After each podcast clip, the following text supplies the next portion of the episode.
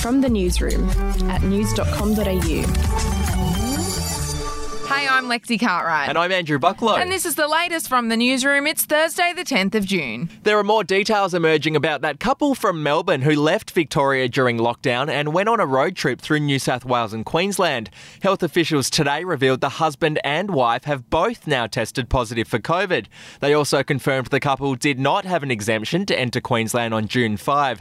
It's understood the couple were moving to Queensland so the husband could start a new job. In other news, Australia's most decorated soldier, Ben Roberts-Smith, appeared in the witness box today in his defamation trial. He's suing nine newspapers and three journalists for articles published in 2018. He says the reports falsely claimed he committed multiple war crimes, bullied soldiers, and that he assaulted a woman with whom he was having an affair.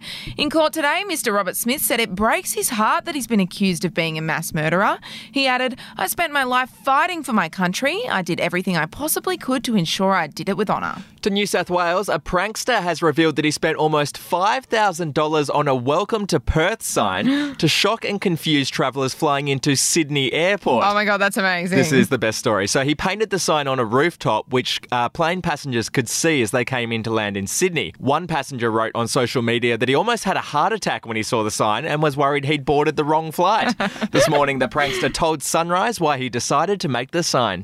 Just to give people a bit of a fright, have a laugh. There's planes always going overhead here, so I have a little giggle to myself every time I see one.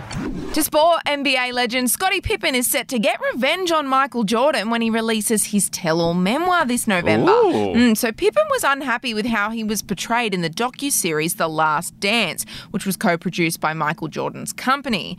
A description of the memoir says Pippen will detail how he cringed at being labelled Jordan's sidekick and will discuss how he should have received more respect from the Chicago Bulls management and the media. It's going to be a spicy book. We'll be back in a moment. Hey, I'm Felicity Harley and I host Healthyish, where we chat to experts, influencers, and people in the know from around the globe to arm you with the knowledge to make healthier decisions for your mind, body, and soul. I think if we're going to be focusing on health, like sleep is probably the biggest component Oh, of that. I, I think sleep is the cornerstone. Like choose the harder option because I've never woken up and gone, I regret that run that I went at 4 a.m. I've never done that. Search for Healthyish and Extra Healthyish wherever you get your podcasts.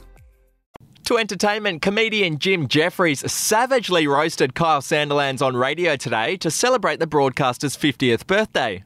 Kyle, I found out that you've been the most hated celebrity in Australia six times. six times. Yeah. And that's twice after Rolf Harris was convicted of being a pedophile.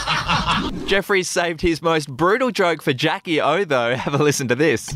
I knew very little about Jackie O as well. I found out she, my old friend Ugly Phil used to be married to Ugly Phil. Yeah, I did. Uh, you have a lot in common, Jackie O, with the original Jackie O. You, uh, you sit next to important men and you contribute nothing.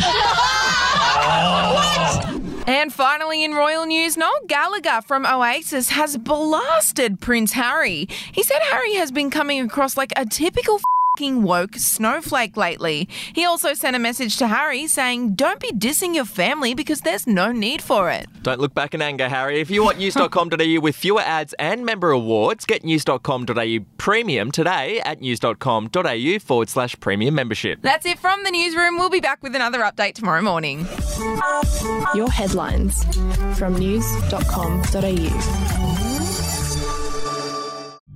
The podcast Faith on Trial looks into Hillsong, both in Australia and the US, and takes both the listener and hosts on unexpected twists and turns in the story of Brian Houston and the Singing Preachers. There are two incidents involving Pastor Brian. The Australian journalists uncovered a litany of alleged criminal behavior in the megachurch. Financial gifts were being given to the leaders of the church. Listen to Faith on Trial Hillsong ad free on Crimex Plus on Apple Podcasts today or wherever you get your podcasts.